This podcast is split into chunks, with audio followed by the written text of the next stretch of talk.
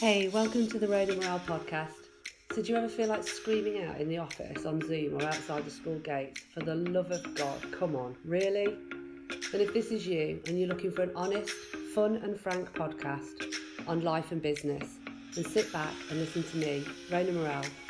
I'll be bringing great people on the show to talk, share and debate their life experiences and business challenges, keeping the show unpolished, but with a fun and unique British style. With sarcasm, tenacity, or maybe a few swear words or tears.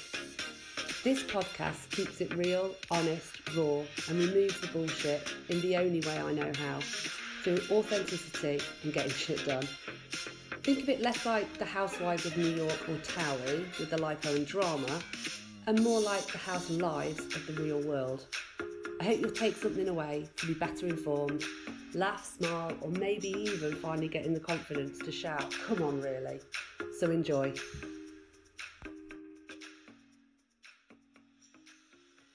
Hey Bianca, welcome to the Rhona Murrell podcast. How are you? I'm very well. Thank you so much for having me today. Oh, you're very, very welcome. Listen, to all of those tuning in, I am delighted to have Bianca with me today, Bianca Pitt. I'm shamelessly going to read out her bio because I don't want to miss anything because she's one hell of an incredible lady. But Bianca has a background in law, business, media and corporate finance. And you're an advisor to the environmental charity sector. You're an activist and a campaigner and an environmental funder. You're the co-founder of She Changes Climate, that's easy for me to say, on the development board of ClientEarth, a strategic advisor group of the Environmental Funders Network, the advisory group of the Sustainable Angle, Action Board of Action for Conservation and Board for Nature 2030. Bianca also founded and is curating the Women of the Environment Network, which I hope we'll touch on in a bit. You and your husband also endowed the first chair for environmental sustainability at INSEAD, one of the leading business schools, and you're a fellow of the RSA and TEDx speaker. You live on a beautiful farm down in West Sussex with your family, and you're looking to grow that into a regenerative agriculture along with local community farmers, etc. So, wow, thank you so much, Bianca, and welcome to the show. Thank you so much. Thank you. Did I say all of that right? Apart from INSEAD, that's a business school in France, and not many people would know that unless they really have this MBA focus. So it was INSEAD, and you got everything else right. And I have to say, if you read it out, it does sound like a heck of a lot of stuff I'm involved with. But yeah, I guess if you're passionate about something, you know, the rest follows really from there. Exactly. And so with all of that, because a lot of that is the here and now. It's not like you did that, then that, then that. It's like you're doing all of that. So I really want to bring a light to She Changes Climate first. So tell us a little bit about what drove that passion and why you set it up. So if you told me that a bit over a year ago, that I'd be working on women's equality issues, I would have laughed and said, no, absolutely not.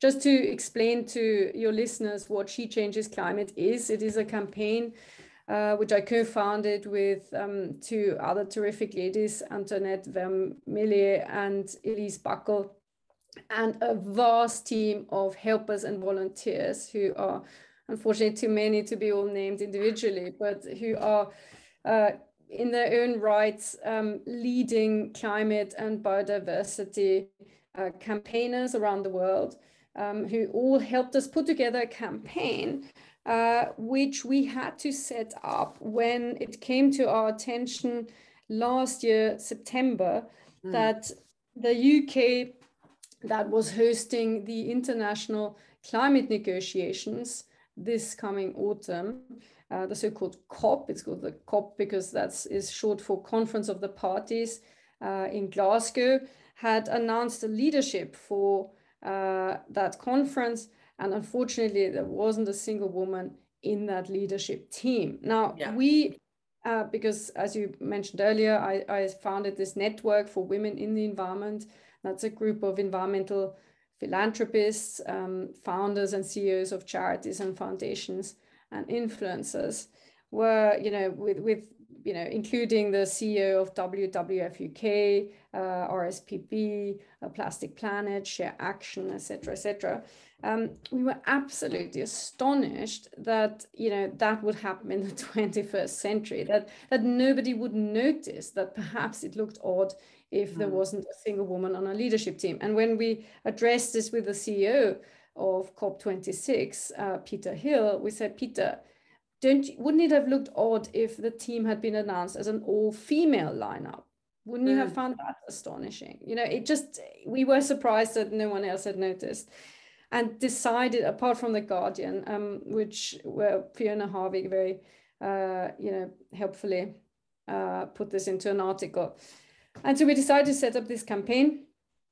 We got over 400 climate leaders, female climate leaders from around the world and their supporters, including Emma Thompson, Emma Watson, Ellie Goulding, Chelsea Clinton, etc., to sign this letter in support to government, saying that unless we get women into international climate negotiations, and the UK, leads by example by appointing some terrific women to the team. Yeah.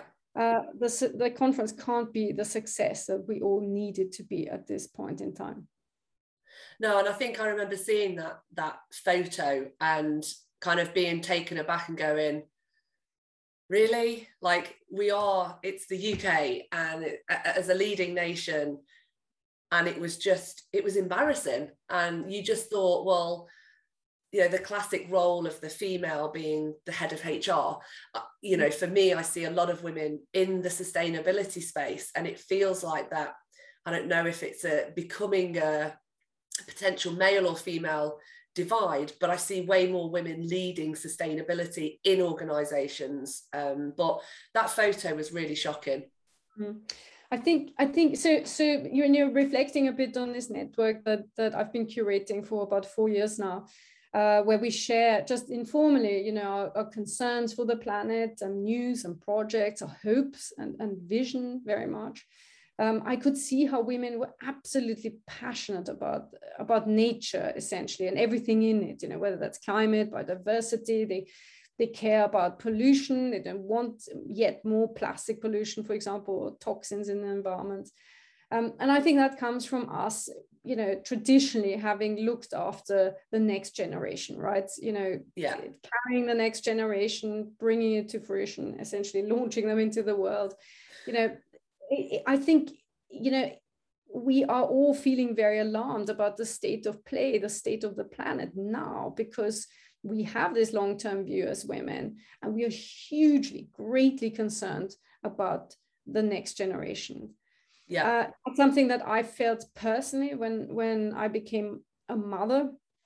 And I'm going to talk about the link between women and the environment a bit later again. But when I became a mother, I took some time off work, so I had time to read up outside my industry interest, which was then corporate finance. And the more I read, the more questions I asked. What is in these nappies that they can absorb liquid for 24 hours without exploding, and why do they smell so chemically? And what's in this preserved baby food, and what's in the air that my daughter breathes? I had all these questions because I cared too much for the baby, and I wanted her to be healthy and well. But I realized, the more I read, I realized that the world in which this baby was born, or had been born, the world it had been born into and it was being raised, was actually really not healthy at all for this child.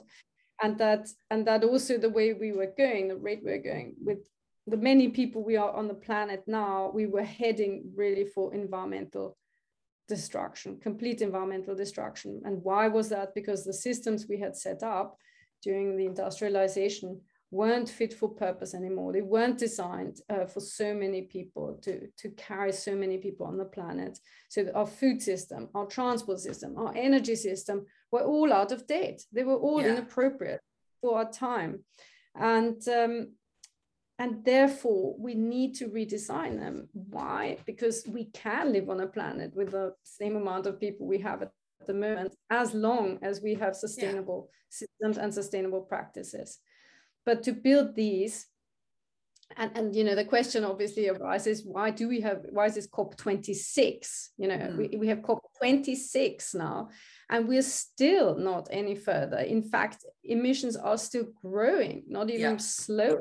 I mean, that is the shocking reality we're facing here. And we are well into the 6th mass extinction of biodiversity. That means plants and animals are disappearing fast from the surface of our planet. And why is that? Because, you know, our systems don't allow us to really, live sustainably at all. I was going to say, I heard a stat this morning that 4 out of 10 young children don't want to have children now because they're that concerned. Yeah, it's terrible. So and the question was, why on earth? Because this is not new news, I have to say. You know, for some people, it will be because, you know, they are so busy. Everyone is so busy with just getting on with their lives, earning their daily bread, right? You know, we've all been there. And the problem is a lot of people haven't really read up about this at all. But secondly, also, but, you know, for those who, for example, fossil fuel companies, they have known this for over 50 years. This is not news to them. Or say the big plastics producers, again, those are actually chemical companies, again, fossil fuel companies. You know, it's not news to them that plastic spills out into the oceans, for example, and pollutes, you know, vast amounts of our oceans and beaches. This is not news to them at all. Quite the opposite. They've had about 50 years. So, you know, all that time now, half a century to amend things, to reckon with it, to take responsibility for it and alter the course of direction here. However, unfortunately, they just haven't. You know, they have pushed this all under the carpet and carried on with as if we were really in business as normal. Yeah. And why is that? I think, and those were the questions I was asking myself, you know, what we need to do to change this stagnation, to what are the barriers essentially, you know, that we are facing. And I thought this is sort of inside businesses, you know, managers are unwilling to change the status quo and so on. And it was actually only because of this COP leadership team lacking women that we began to research where women were lacking in general. And I realized, oh my goodness, at a real aha moment, they are missing everywhere. They are missing absolutely everywhere in leadership. They're not in government, they're not in business. So just to give you some numbers, you know, in business, for example, only 7% of FTSE 100 CEOs are women. Yeah. In government, well, as we all know, 0% of US presidents have been women. Only 3% of UK prime ministers have been women. Only a quarter of the world's parliamentarians are women, and a fifth of ministers. So we just only about 2.3, I mean, the stats vary there, around 2.3 to 4% of VC funding goes to women-led teams, for example. So finance doesn't support women either. You know, the stats are absolutely flabbergasting. We're in single digits. Well, guess what? You know, if we are 50, and women are 51% of the world's population. So they're actually the majority of the world's population. Now, if you don't have the majority of the world's population in leadership, not even remotely in leadership, well, of course, something's going to go wrong. Yeah. It's like trying to steer a ship around the world with one eye firmly patched up. And do you think, do you think there's an element of that? Because, you know, I talk to friends and colleagues and things like that. Do you think that actually their vision of what it means to be in leadership or the historical legacy is like, I don't want to be a part of that because that's not how I want to lead and be. So it just puts off so many women striving for that. Completely. I mean, it's interesting to read Cheryl Sandberg's book Lean In on this, which describes exactly that. And finally, I was listening to someone's, I think it was a startup in the finance sector. I listened to their presentation and I thought it somehow doesn't grip me. And I thought, why, you know, why is that? Why have women traditionally not wanted to particularly go into the finance sector? Now, if you look at the finance sector, how it developed, it really started with families setting up banks, and then those banks were handed on always through the mail line. So women were not invited to take up the leadership for these finance institutions. They had other roles to play, they had to marry and then look after the education of the children, perhaps. But they were not instrumental in designing the finance industry as we know it today. Yeah. And I thought, what would the finance industry look like if it had been co-designed by women? Yeah. Because I believe in co-design. We believe in 50-50 vision. So there is a reason. Nature is so clever. There is a reason why normally if you have a species, sort of a good balance of 50-50 born each year, right? Yeah. Why is that? Because we need balance. If you have balance at the top, everything, I really think, pans out well. And I think that is something that we now need to see. So we now need to bring in this female vision, the new architects, essentially, of fresh eyes to look at finance, for example, the finance sector, to make it better, to make it more equal, to allow more participation, right? And to just generally get better outcomes. And the same is true for food, the food system, the transport system, energy system, even sectors like the fashion sector, for example, which is considered always a very female-dominated sector. If you look at the leadership structures there, you find that actually at the top, it's always men again. And the same, interestingly, for the art sector. So we spoke to Jude Kelly, who set up the WOW Foundation to tell women's stories. She worked in the art sector, and she said she realized even there, in that sector, that many people consider very sort of ephemerate, sort of female-dominated sector. Yeah. Again, who was running the museums? Who were the people running the galleries? Whose work was shown in those museums and in the galleries? Again, you saw that male domination, and that is something that we just need to address now because we aren't even aware of it. I wasn't aware of it. Yeah. And I say I'm lucky because, I'm very privileged. I'm white. I live in the Western world in a very wealthy country. I've had an education. Yeah. So yes, I'm extremely lucky. And God, I'm lucky. If you read the accounts of women living in India, for example. Yeah, exactly. Oh, my goodness. So, if we don't see the bias, and if we don't lead, by changing things today, then the rest of the world really has no hope. And, the climate crisis for me is actually a result actually of this imbalance. I think since we've not allowed women into leadership for so long, we've been working with this imbalance so long. We have a certain culture at the top. There is no doubt about that. Yeah. It is exclusive. It is not inclusive. Much as there's talk about inclusion, the UK signed the so-called Gender Action Plan, which sets out that women will be included. The civil service, they have a sort of gender equality process. They look, they run through when they hire people and so on. The reality is, we ourselves, men and women, are not aware of that absolutely inherent bias we have against women. And once you become aware of that bias by reading, for example, Sheryl Sandberg's book or The Authority Gap by Mary Ann Seacott, your eyes open.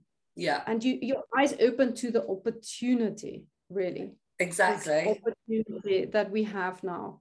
And now that we're in the midst of a climate and biodiversity crisis, it's not even a crisis, it's an emergency. Now more than ever, do we have to get in new people to sort this out? We cannot get ourselves out of this crisis by using the same thinking that created it in the first place. Exactly. And I think what I would hate to be is at COP50 and still be having these conversations. Like you say, it's COP26, guys. That in itself is scary. And I think that power of balance between money, I think, is such a poisonous, is that the wrong word? But so influential in how we run the world. You know, and I often look at some of the richest men in the world who are all, you know, fighting to get to space. And I'm like, wow, just think what you could do with that money and put it into another area of the world of inequality or climate, or, you know, we're not looking after here. Let's not try to find water up here. I mean, as amazing as it is. But that really scares me. And I just think, how do I justify it to my girls that we've had all this time?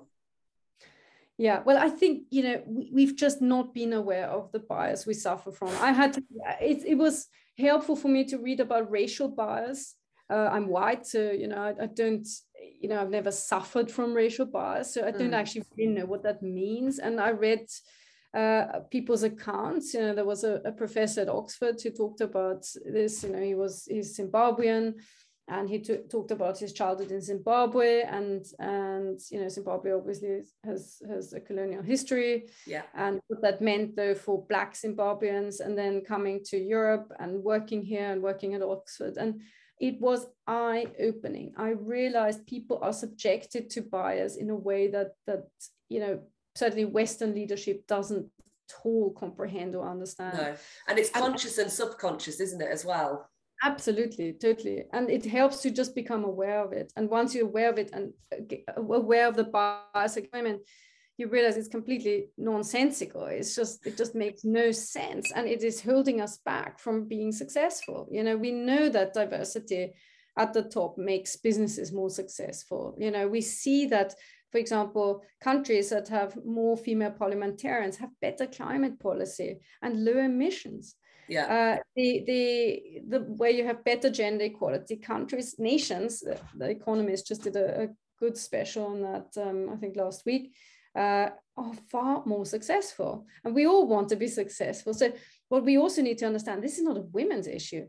This is humanity's issue. This is humanity's issue now. You know, this is about our survival because we are in this climate emergency and biodiversity emergency. And this is now about our survival. So we need to bring in women because we want to survive. And what you mentioned earlier, people shooting themselves into space, you know, that's a lack of vision. You know, people like that clearly lack vision, right? They cannot prioritize properly. You know, if that's your priority, you haven't properly reflected on what is needed right now. And then such people, you know, everyone can have their hobby, yeah, but they shouldn't be considered leaders because that is not leadership. You know, that's self-indulgence, that sort of, you know, yeah, it's just self-indulgence. Well, it makes people like me just feel like, well, it's a nice to have, but also I sit there and go, oh, if I had that bank balance, I wouldn't be trying to shoot for the moon. Like, there is so many things that I would want to do. And I don't know if that is inherently because I'm female versus a male. And like you say, I'm a massive believer in that combination of both. It isn't about only men, only women. And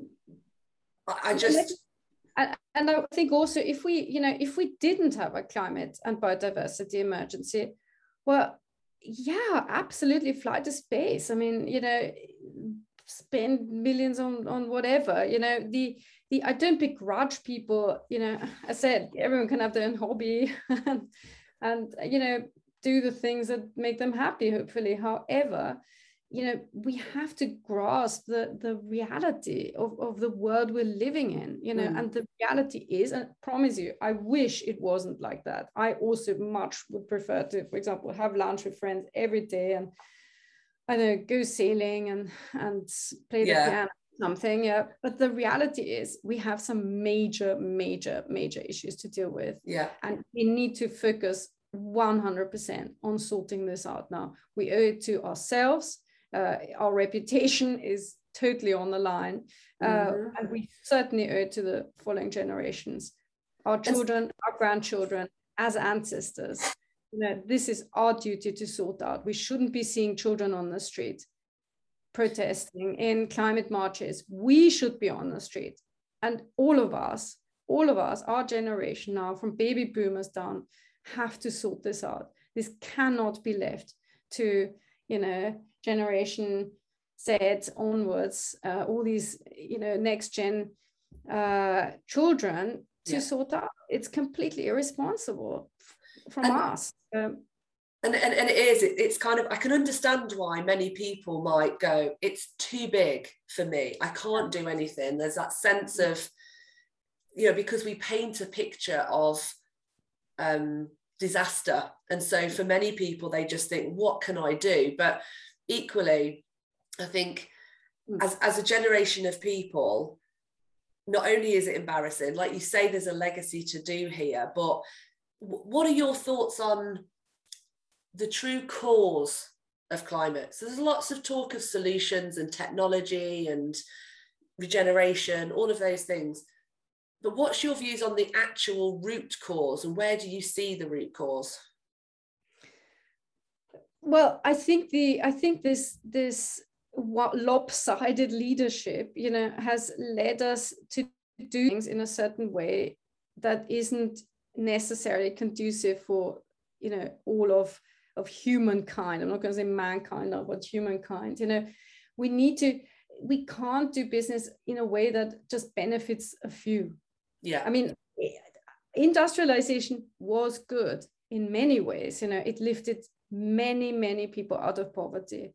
And we are all here, certainly in the Western world, the beneficiaries of it. And it's hard to let go of things or to think, but if we move to, of course, people are reluctant to change things. You know, they are worried that they might entail a loss here. However, the problem is that with our consumption, you know, we have tipped the planet to the tipping. We are literally at the tipping point now for the planet. So we are about to, as we can see with floods and wildfires and droughts, devastating droughts that cause war across the world, and trillions in damages. We can see, and the prediction is that it'll just get to the point by the end of this decade, so 2030, we have this decade, the remainder of this decade, to sort this out. It'll get so bad that we can't send children outside to play anymore. And I've heard so many accounts of friends who spent the summer, you know, inside their houses rather than outside because it was just too hot to go outside. Well, we'll have that all year round.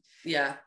And what has caused this? It's definitely our, you know, it's our food system. It's the way we eat. We just don't live within our means. You know, we live beyond our means. And I think it's the futurists that I've heard speak very sensibly talk about, you know, how can we learn what is enough? Yeah, how can we learn to be happy with enough again? Yeah. And that's something we have to ask ourselves individually, of course. You know, what is enough for me? Have I got enough? You know, if I feel I don't have enough, why do I not feel I have enough? You know, particularly looking at how our grandparents lived, for example, who often had enough and were happy with enough, and quite frankly it wasn't much, but it was enough. And that's great. And I think I reflect fondly of, say, when I was younger and I went traveling, or in my older years where I've traveled and I've gone to countries that the balance and tipping point of it is they have nothing, and yet are so kind and giving and playful and happy. And I could just lose myself in those countries. That drive ultimately to have enough and be happy should far outweigh the world that we live in. And that for me gives me the hope of, you know, stripping back and how content and purposeful and happy as an individual or a family you can be. Absolutely. And I love that story of the banker who goes to Greece every year, and he sits on the beach and gazes out at the horizon and sees a fisherman and says to the fisherman, "You're so lucky to live here. I am working really hard so that one day I can afford you know, they have enough money and I can afford to come and live here as well. And the fisherman says, well, I work here every day, but I live here every day as well. I enjoy this every day. And to me, that sort of quintessentially just says that, you know, what are we chasing here unnecessarily, perhaps, you know, when actually life might be about different things, you know, might be about enjoying the moment rather than trying to gain something, which is far away and might not give us that satisfaction that we are ultimately truly seeking. Yeah. And I think one of the things that you've really touched on is really around education and that awareness from a younger age around things like cultural differences, racism, education, sexuality, all of those things that can just open people's eyes to be more empathetic and kind of take a second thought consciously and subconsciously about their impacts on people and what they can kind of achieve. I'm gonna finish it with one last question. I could talk to you for ages, and maybe we'll do this again another time, but if you could have that kind of legacy for your beautiful children, what's the one thing that if I said you have to focus on this and nail, what would it be? I think I want my children to know that I tried my best. I tried my best. I tried my best to be a mother. I tried my best to protect this planet from destruction, ultimately. I tried my best to build a sustainable and happy future for them. Mm-hmm. That is what I want them to take away. And I think if we all do that, you asked earlier what people can do, you know, sometimes people feel powerless and they feel, well, it's not up to me. Well, I felt exactly the same way a while back, you know, when I first found out about this, well, what should I do? I'm sitting at home, I'm a mother, I have a newborn on my hands, I literally, no one wants to listen to me, I'm nothing, I'm nobody. It doesn't matter. You are someone. Each of us is really important. And it's amazing how, you know, either by going out and joining others who care for this, or just setting up things that we want to see happen, you know, we can change the course of this world. We are instrumental in building a better future that way. You know, it is so exciting and fun to realize that and to get going on that I really want to encourage all your listeners to do just that, to actually in your own way, you know, start building a better future. It's worth it. That's fantastic. Thank you so much, Bianca. I know there's just a ton of things and it's just a small part of what you do. And, you know, thank you from my side and from the listeners as well for everything that you do, and absolutely keep fighting that. And I'm sure people can reach out and find out more about She Changes Climate. So thank you so much for coming on today. It's been absolutely fantastic to have you. Thank you for giving me the opportunity here to speak. Thank you, Rhona. You're very welcome. Take care. Bye-bye. Bye. So that's it. You've made it. The show's over. Thank you for being with us. I hope you've been able to take something away, maybe solve a problem, or just know you're not alone. Here's hoping it made you smile with a few laughs along the way. Please feel free to find me on all social media channels, and you can subscribe to my YouTube channel. Just search the Rhona Murrell Podcast. Have an awesome day and see you next time.